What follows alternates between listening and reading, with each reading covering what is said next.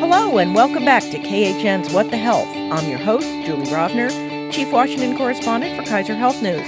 I'm joined by some of the best and smartest health reporters in Washington. We're here to bring you the latest in news about health policy from the White House, Capitol Hill, federal agencies, and the states. We're taping today on Thursday, October 3rd at 10:30 a.m. As always, news happens fast and things might have changed by the time you hear this. So, here we go.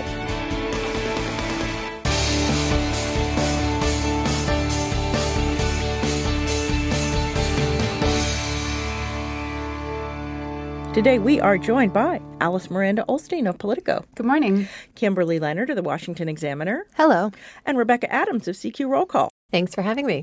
After the news, we'll have our latest Bill of the Month interview with Cara Anthony of Kaiser Health News. It's about those pesky facility fees hospitals and other medical providers often charge and how you can try to avoid them. And our weekly reminder if you want to see us as well as hear us, an edited version of the podcast is now on the cable channel Newsy at 11 a.m. Eastern every Sunday. And also, we are pleased this week to announce the arrival of podcast panelist Anna Edney's new daughter, Rowan Grace, who arrived a couple of weeks early. Mom and baby are doing fine, and we will see Anna back at the table early next year. So, I guess possibly the biggest health news of the week hasn't happened yet. President Trump, who has had a so far tumultuous week as he faces an impeachment inquiry, is headed to Florida as we tape this to sign an executive order about Medicare Advantage. Kimberly, you were on the background call this morning. What's going to be in this uh, executive order? Right. Well, the president is trying to, you know, set some sort of agenda on health care forward heading into the 2020 elections. And he's also, by doing that, seeking to contrast his vision for health care against against progressive Democrats who want to see Medicare for all. And so one of the ways that he's doing that is by um, saying that he that his administration is working to strengthen Medicare and to strengthen Medicare Advantage, which is run by private plans. It's a little easier because of the way that Medicare Advantage uh, is built for the administration to make changes to that program. And so what they've done is they've they've already set in motion a plan that would allow more supplemental benefits, things like receiving uh, reimbursement for nutrition and for rides to a doctor's appointment. And they're going to be broadening that even more to things like adult daycare. Um, they're also looking at ways to give people more access to more medical providers by letting nurse practitioners and physician assistants practice without the supervision of a doctor, which is um, which is a which is usually a state thing, right? Can they do that? Exactly. Well, they really didn't get into that many details about it on the call this morning, but it's one of those issues that has, you know, very interesting players who are advocating for it. Groups like AARP, groups that are extremely conservative and want to reduce government regulations. And all of this is coming at a time where the Trump administration is actively fighting Obamacare in court. Um, we could receive a decision on that any day. And so they're aiming to sort of show their health care plan and make it more broad than Obamacare. That was something we heard on the call this morning, is that the president's health care vision goes beyond Obamacare. And so they're looking at things like Medicare, which sets the tone for the rest of the health care system as well. Some, let's talk about just for people who don't remember Medicare Advantage versus Medicare, because this is obviously an effort to beef up Medicare Advantage even more. It's it's already pretty popular, right? It's grown. It's going to be 24 million people. It's really amazing how much it's grown. So it's it's like a third of Medicare now. Yes, so, and on and, its way up. Yes. And yet, I mean, I guess, and the the trade off is that if you join Medicare Advantage, it, you have private. It's a private plan that basically takes your, you know, the federal government's Medicare money, and it gives you all these extra benefits. Now about to be even more more benefits, but uh, and the trade off is that you have to stay within their network, whereas in regular Medicare you don't. And I guess more and more people are willing to do that for the, or they find that the extra benefits are worth it. It seems that way. I mean, I think that the trade off, there are lots of um, trade offs. You, when you're in traditional Medicare, you get to go see any provider. He'll take Medicare, which um, is most of them. Right. Yes. Um, so it's interesting to see how they're really pushing this. I think that um, you know speaking to adding on to what Kimberly said, I think that the president really needs to have a healthcare message. And so, you know, on the call this morning, they were talking about letting seniors control their own healthcare, trying to and trying to get away from so- socialist destruction of, of Medicare. They're talking about how they want to shore up Medicare. And so um, you're going to continue to see this. The policy, remember, an executive order is pretty vague and gives a lot of discretion to agencies. Um, but you're going to continue to see the administration talking about how they're trying to bolster um, private plans, trying to encourage people to go into medical savings accounts in Medicare now. And you're going to continue to talk, they're, they're talking about how they're trying to lower costs and give people control over their health care.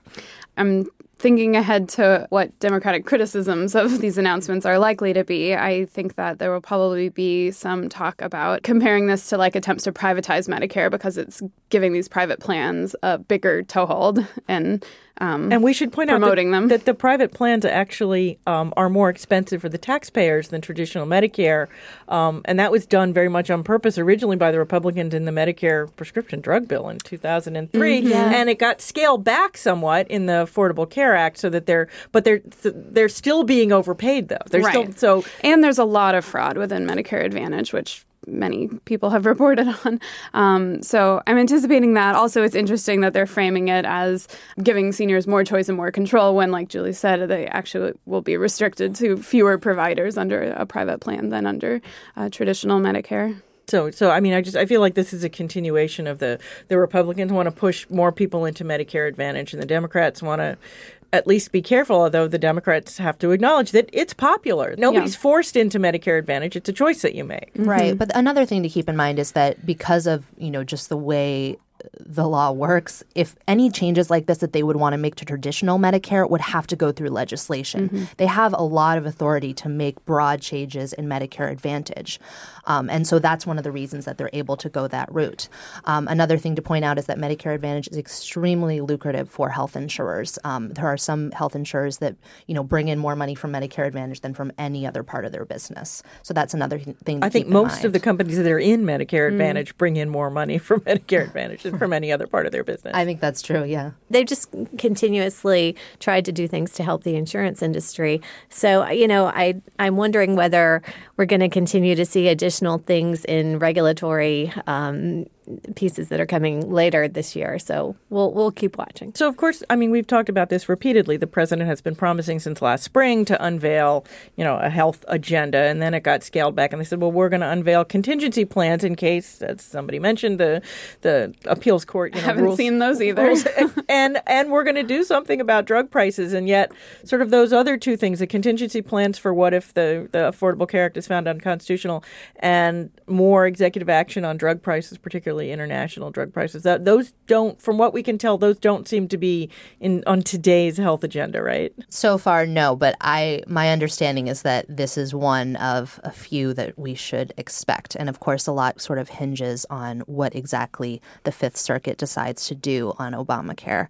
Um, it could be that they give the Trump administration essentially more time that mm-hmm. would, you know, punt this past 2020. Um, in which case, they could really just kind of you know, focus on the things that, you know, they have decided to make a priority instead of a backup plan to the Affordable Care Act. Maybe the decision's in that secret server somewhere in the White House. Oh, boy. no, it's not, uh, as far as we know. All right. Well, also this week, the administration issued guidance on wellness programs. Those are generally programs that employers use to encourage workers to practice healthy behaviors or get preventive health care. Under the Affordable Care Act, employers can put up to 30% of premium dollars at risk, so to speak, for workers basically to earn discounts by meeting certain targets on smoking status or weight or blood pressure or by filling out detailed health surveys.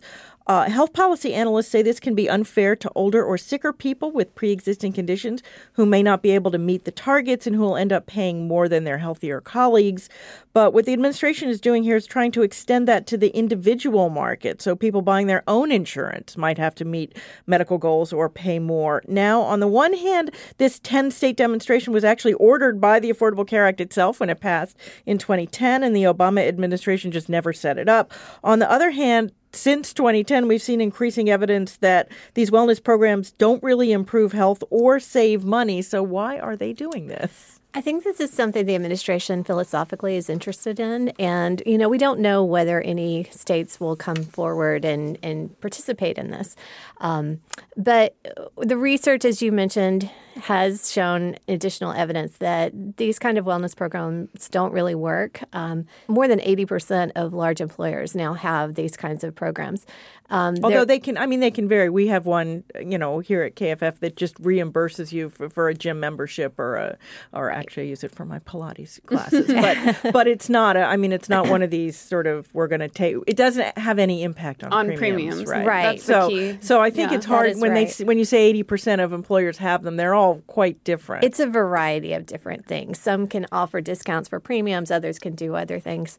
Um, you know, one thing that's kind of interesting in the research is that disease management programs, where they actually try to manage people who have chronic conditions like asthma or cancer or atrial fibrillation or anything like that, those do seem to have a return on investment. And so those may be worth it. But the things that are, you know, more like you should go and have a, a health risk assessment from your doctor and, you know, get additional screenings for things.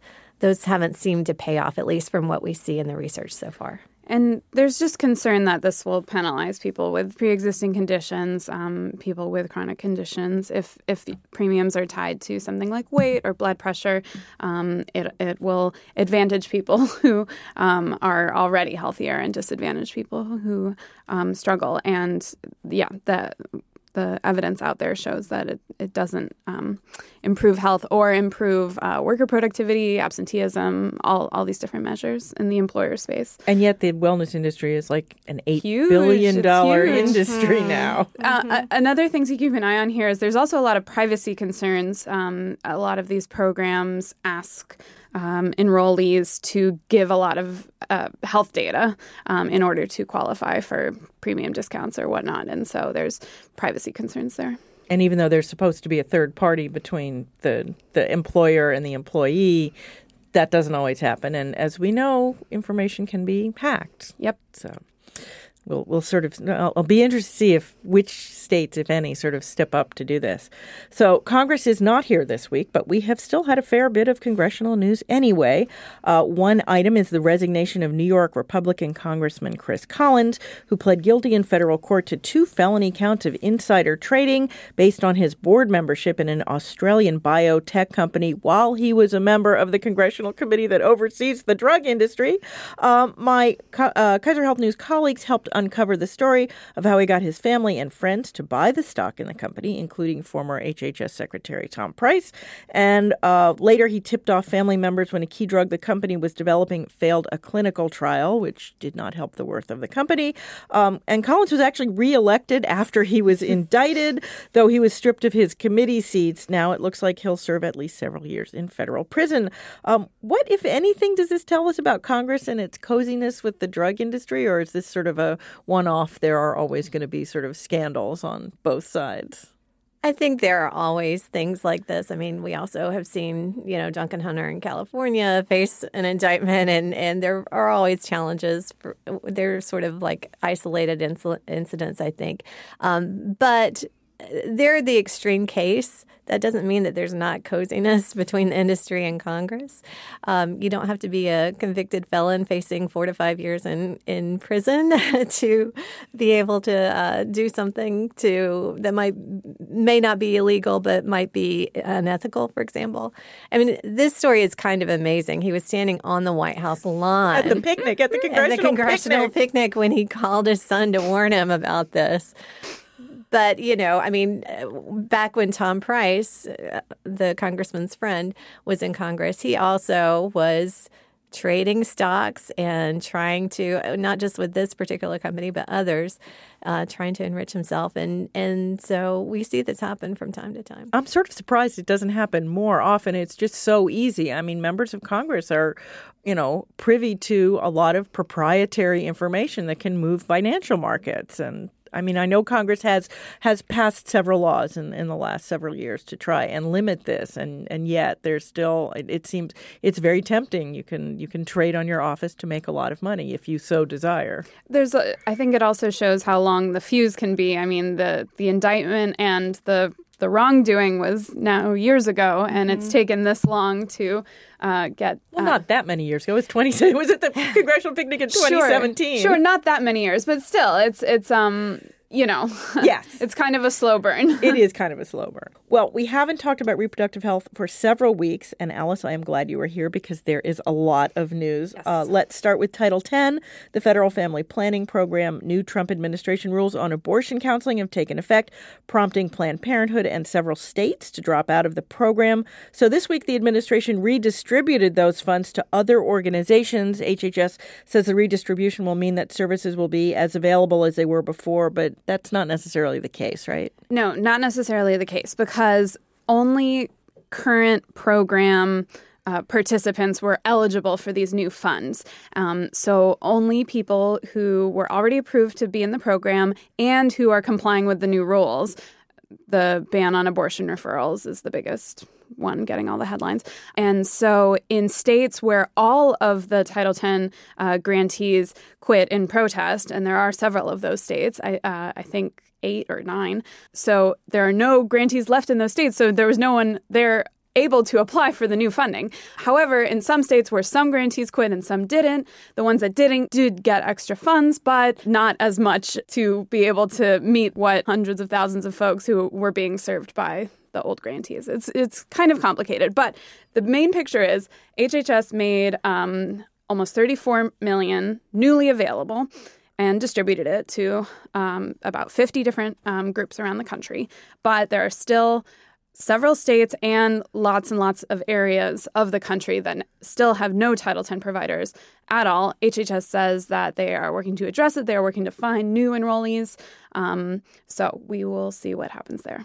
Yeah, I remember when you know back in back in 2017 when they were trying to defund Planned Parenthood, the the Republicans were saying, "Well, community health centers can you know sort of step up and fill this void," and the community health centers said, "No, we can't. Right, right. we just don't have the capacity." So Right. And so Title X, even before the new rule, was a tough program to be a part of. There's there's just a lot of things you have to do in order to qualify to be a part of it. And so And we should point out, I mean, it's more than family planning. It's family planning and sexual, sexually transmitted disease um, uh, prevention and treatment. Um, so, I mean, there's a lot. There's a lot to Mm-hmm. Yeah. being a Title X provider. cancer screenings, sex ed, all kinds of stuff. Um, and so the thinking that I'm hearing from a lot of folks um, in my reporting is that the providers willing to be a part of Title X were already a part of Title X. It's not like there are a ton of providers out there who are now going to say, actually, I do feel like joining this program um, because they either don't have the capacity, even with extra funding, or for other reasons. So um, we will see if if HHS is able to find a bunch of new providers who meet the qualifications. Um, we haven't seen that yet. They've only given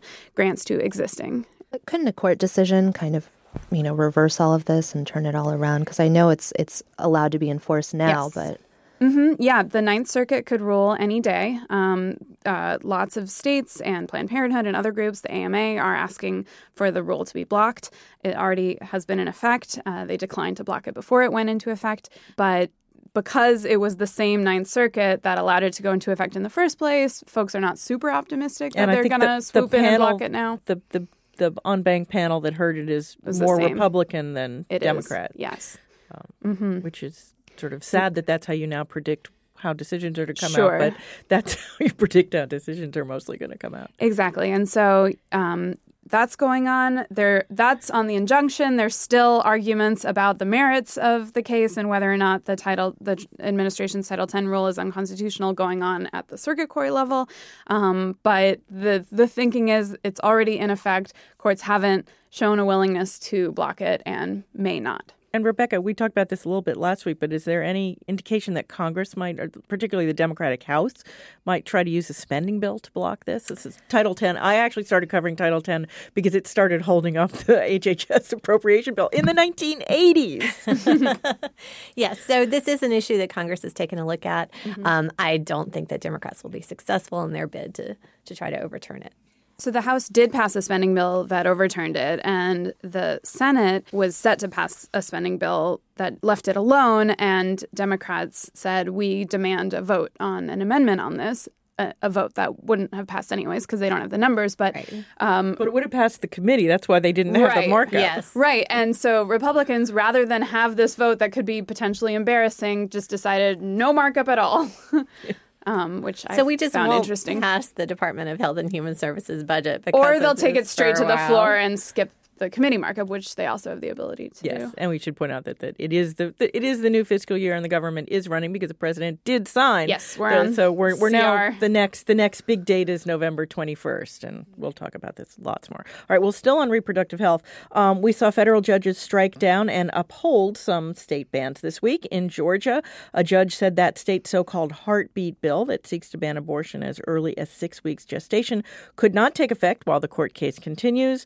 And in Virginia, a judge blocked part of that state's new restrictions, mostly things that have been deemed an undue burden by the Supreme Court previously. But the judge did say the state could implement the part of the law calling for mandatory ultrasounds and waiting periods and requiring that abortions only be performed by doctors rather than by physician assistants or nurse practitioners, as has, is allowed in several other states. I guess we assume that both these decisions will just be appealed further up the court chain, right? And eventually Yes. we'll get to the Supreme Court? Yes, although I think they're also a perfect example of the two sort of lanes of abortion jurisprudence or whatever we want to call it right now, um, litigation, uh, where you have the sweeping bans like Georgia passed, like Alabama passed, Ohio, Missouri. Um, lots of states are passing that, and they're passing it explicitly saying we hope this will force the Supreme Court to reconsider, revisit, potentially overturn Roe versus Wade. Um, since lower courts are all bound by Supreme Court precedent, we're expecting all of these to be struck down by lower courts, and so far all of them have been. And it's interesting that the states are saying we hope to in, uh, force the Supreme Court to take this up because you can't force the Supreme Court to do anything. you can try, but uh, they don't have to. Uh, they have complete control over what cases they take, what cases they don't. So There are a couple of things they have to take mandatorily, but none of these are among them. Exactly, exactly. And it, it could be a long time before we see any kind of circuit split, which could um, put pressure on the Supreme Court to step in and resolve that. If one circuit court in one part of the country says these bans are good, the other one says these are not, they have to step in and resolve. But even then, they don't have to. Um, and so the other, the Virginia case, shows these more targeted, narrower abortion laws that have restricted the procedure a lot in a lot of areas of the country. And like we see in this court, many of them sort of survive the judicial challenges. So I think those cases are likelier to make their way up through the courts and be upheld um, because the Supreme Court and lower courts can do a lot and can uphold a lot of state laws that do restrict abortion access a great deal without ever touching Roe versus Wade, without ever touching the Casey standard of an undue burden, um, just under sort of the current world we live in. Rebecca, I, I'm sorry. Kimberly, you were about to say something. No, no, I was going to say um, I, I was kind of agreeing with, with you on, on the different aspects. Um, I, I remember when they when they filed that Virginia case that they were it was just they were more optimistic about an outcome because it was They- right on side? the heels.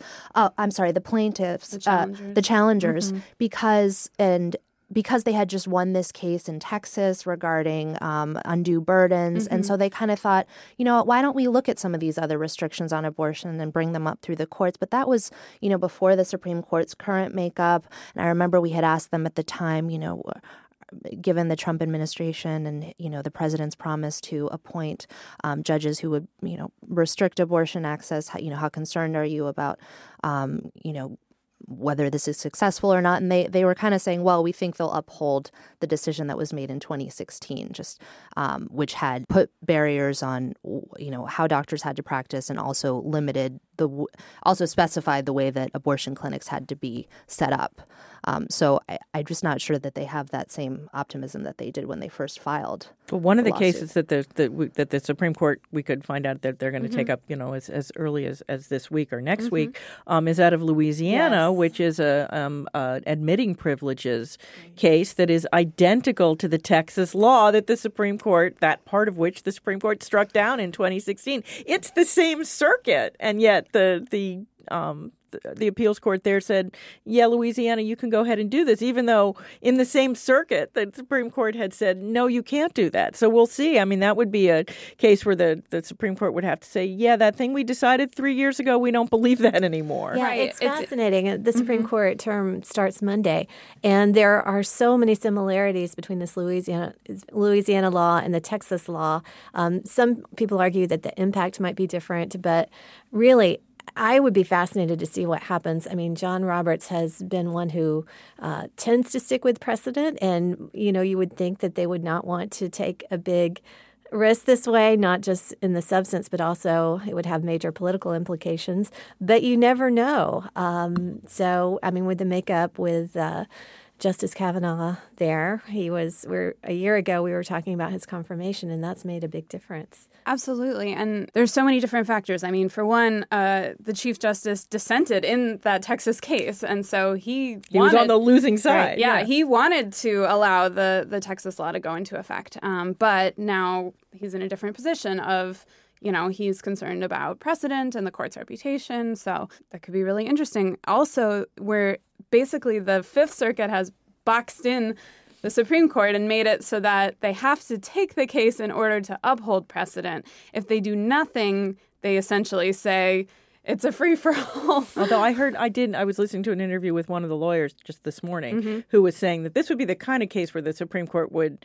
not so much take it, but just reverse it and send it, just say, They yeah, could summarily no, reverse it. Goodbye. Yeah. It's possible for sure.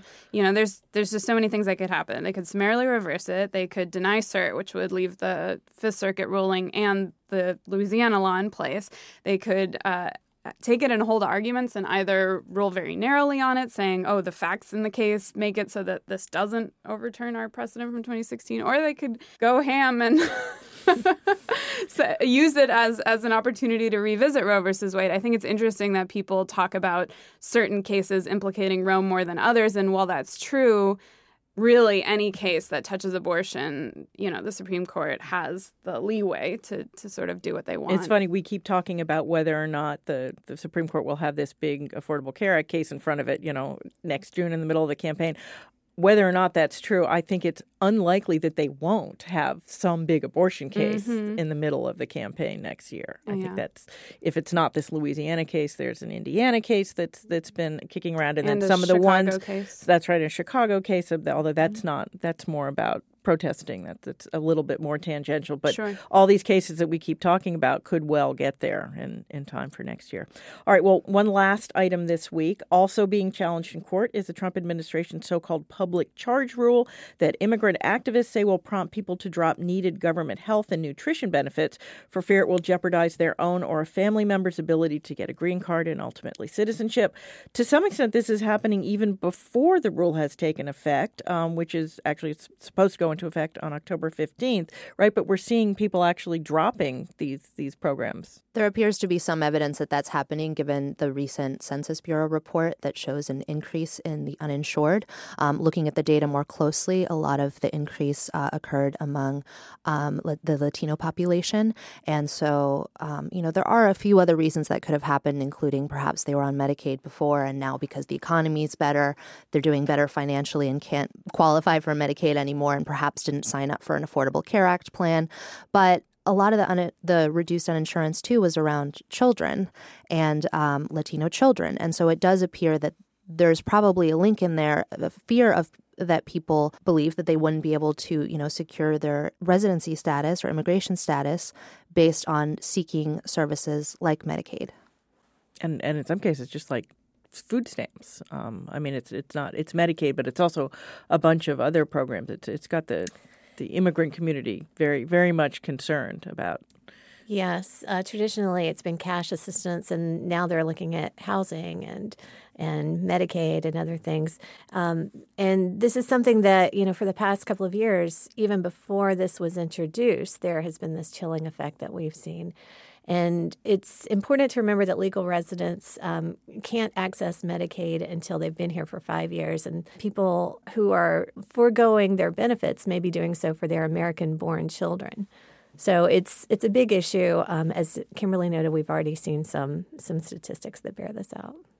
Okay, well, that is the news for this week. Now we will play my Bill of the Month interview, and then we will come back for our extra credits. We are pleased to welcome to the podcast my Kaiser Health News colleague, Cara Anthony, who wrote the latest Bill of the Month. She's joining us from our Midwest Bureau in St. Louis. Hi, Cara. Hi, Julie. So tell us who this month's patient is and what kind of interaction she had with the medical system. This month, we meet Brianna Snitchler. She's a 27 year old user experience designer who was living in Detroit at the time. She decided that she wanted to have a uh, cyst removed that she's lived with for a long, long time. It's a cyst on her abdomen. And she thought that she had the golden ticket. She had insurance for the first time in her adult life. And so she went on this pursuit to get it removed, but ran into a facility fee that was totally unexpected. And now she's on the hook for a bill that's more than $3,300. Now, let's walk through what happened. So she goes to the doctor and says, I have this cyst. I've had it most of my life, and I'd like to get it taken off. And the doctor says, Her doctor says, first, let's check this growth for cancer. And so she takes steps to do that. She uh, schedules an appointment. Her doctor directs her to Henry Ford Hospital in downtown Detroit because of Brianna's schedule. She says, Hey, you know, they will accommodate you at this hospital with this hospital system. Um, it's probably best for you. And so Brianna says, Okay, I'll go and have the biopsy here. She keeps her street clothes on the entire time. It's a 20 minute procedure. She's in and out. She's never put to sleep or anything like that. And then, you know, the bill comes and she's totally surprised at the, the charge. There's an operating room services fee on there for $2,200 and she's just completely taken back by this. And of course, she's on the hook for this, right? Because she has a high deductible health plan. Yeah, she so she had a high deductible health plan through United Healthcare, and so that was about thirty two hundred dollars. And so before the insurance would even kick in, you know, of course she had to meet her deductible. But I think as a young millennial, Brianna was just thinking, hey, you know, insurance is my golden ticket, and I'm going to go ahead and take care of some things that I've always wanted to do. This was definitely not the highest thing on the list, but something that she thought was reasonable because finally she had insurance, but she ends up finding out that this high facility fee um, will be her responsibility. And so after all this, she finds out the cyst is benign, but now she can't even afford to have it taken off, right? Yeah. So the the results came back benign, but just mentally, I think that she and her partner, she they're both still in a lot of shock. No one warned them of this fee um, ahead of time. We later learned after we started making calls that Henry Ford actually has a pilot program that they launched in 2018 that warns people of such fees, but only for certain tests. And so when I asked them, like, hey, is Brianna's the kind of test that Brianna received, which was a um, ultrasound needle guided biopsy? They said, know, was that test on the list um, for when you launched this program, you know, outright for for all patients? And the representative at the hospital just said, hey, uh, I can't say if that'll be one of the ones that we'll warn people about. And even when Brianna started making calls, uh, a representative at the hospital said, hey, we're not legally required to tell you about fees ahead of time. It's your responsibility to check that sort of thing. And so it's just really a lesson that we all can learn from about calling ahead and also um, these facility fees that are so common that so many people run into. So, how can you avoid these facility fees? I know a lot of people say, well, I called and when I was scheduling, I asked how much it would cost and they said they couldn't tell me. And frequently the doctor sends you off for tests and the doctor has no idea how much the tests cost. So, how do you find out? Yeah, you definitely need to ask right up front to say, hey, is there a facility fee? And also, we learned after talking to advocates that it's possible for you to avoid the hospital setting if you are having just a simple outpatient procedure. So, you, in this case, Brianna Snitchler could have gone possibly to a doctor's office or a surgery center where the facility fee could have been much less. But first, she had to know that such thing existed. But once you, you know, leap over that hurdle and you know that this thing is out there that you might have to pay, especially if you have a high deductible, it really pays off to shop around. And even if you do go to a doctor's office, office, I would advise you to even ask about a facility fee then, because if it's not an independent doctor, that office may be attached to a hospital where you might run into a fee uh, either way. But, you know, it's good to know that up front, and the facility fee might be much less if you're outside of the hospital grounds. You know, 250 yards could make a difference between being on campus and having a huge fee and being off campus and paying a lesser fee. So it really pays to shop around and ask questions up front. Well, a rather expensive lesson in this case. Cara Anthony, thanks very much for joining us. Thanks for having me. We are back, and it's time for our extra credit segment. That's where we each suggest a story we read the past week we think others should read too. Don't worry if you miss it. We will post the links to these stories on the podcast page at khn.org slash what the health. Rebecca, why don't you go first this week? All right. So I have with the Affordable Care Act's future in doubt, evidence grows that it has saved lives. This is by Amy Goldstein in the Washington Post. And so, what Amy did is she kind of looked back and tried to gather evidence and say, what has the impact of the Affordable Care Act been? She looked at states like Michigan and Ohio. And I think that as journalists, we often tend to be forward looking and we talk about what might happen. It's also really important to go back and try to figure out what has happened. And in this case, she tried to put aside a little bit of the political noise that we hear. We've heard so many debates over the years over this and look at the different studies and, and what's happened in terms of um, people being hospitalized less and potentially lives being saved. Kimberly. Um, I chose a story from the Los Angeles Times that's titled The FDA Tried to Ban Flavors Years Before the Vaping Outbreak. Top Obama officials rejected the plan, and it's by Emily uh, at uh, the LA Times. Um, and so it's just interesting to see. There, there have been a lot of members of Congress who have uh, called out the FDA for being too slow on uh, you know, regulating e-cigarettes, and there are basically two different crises that are happening right now in public health, if you will. One that has to do specifically with, it appears, THC laced vaping products that are causing severe lung injury and also um, deaths. And uh, second to that has been the fact that more and more teens are going on to these e-cigarette uh, that are flavored like candy and like fruit. Um, and so those those two uh, different kind of crises that are going on have, have really called attention to uh, the need to re- more strictly regulate these products um, and perhaps uh, you know could have been done a few years ago. I think one of the interesting things in that story is how active the the vaping sort of lobbyists have been all along. Although I think in the case of the Obama administration, it was mostly the owners of the stores. They were con- the, the Obama administration appeared concerned about you know putting all of these small business people uh, out of business. Yeah, and they're concerned about pitting them against the larger tobacco industry, which has already submitted to the FDA to um, allow their e cigarettes to go on the market. So, those larger companies that are still responsible for about 500,000 deaths in the United States from traditional smoking every year do have that leg up against these smaller businesses.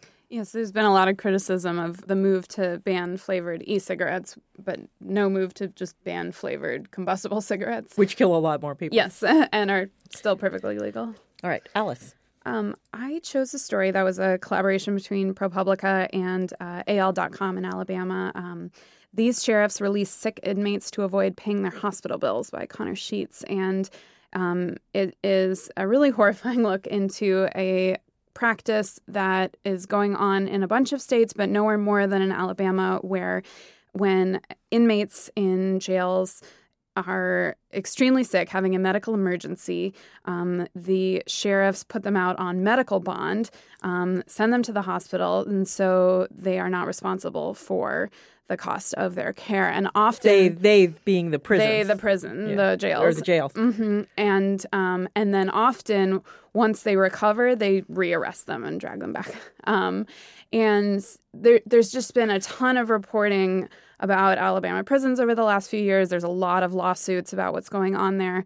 Um, this is just another um, angle that deserves coverage. And I think an important point that they make is that a lot of these medical emergencies are caused in the first place by medical neglect in the very jails. So they talk about a person with diabetes who, you know, was going into a diabetic coma who had this happen to him. Um, but he was in a diabetic coma because, uh, you know, his family brought his medication, his insulin, and gave all these instructions to the jail that completely didn't get followed at all. Um, so a lot of attention should be paid. You know, um, the incarcerated population generally is more sick than the general population, and the care they receive is far worse. All right. Well, mine is from my former colleague at NPR, Nell Greenfield Boyce. It's called Workers Are Falling Ill, Even Dying After Making Kitchen Countertops.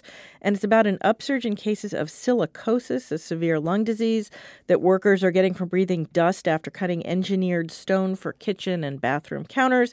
Engineered stone is getting more popular because its care tends to be easier than granite or quartz, but engineered stone contains much more silica and it's often cut at small fabrication firms that may or may not realize exactly how dangerous the dust is to its workers. It is a very impressive piece of work. You should read it or listen to it. So that is our show for this week. Thank you for listening. If you enjoyed the podcast, you can subscribe wherever you get your podcasts. We'd appreciate it if you left us a review. That helps other people find us too.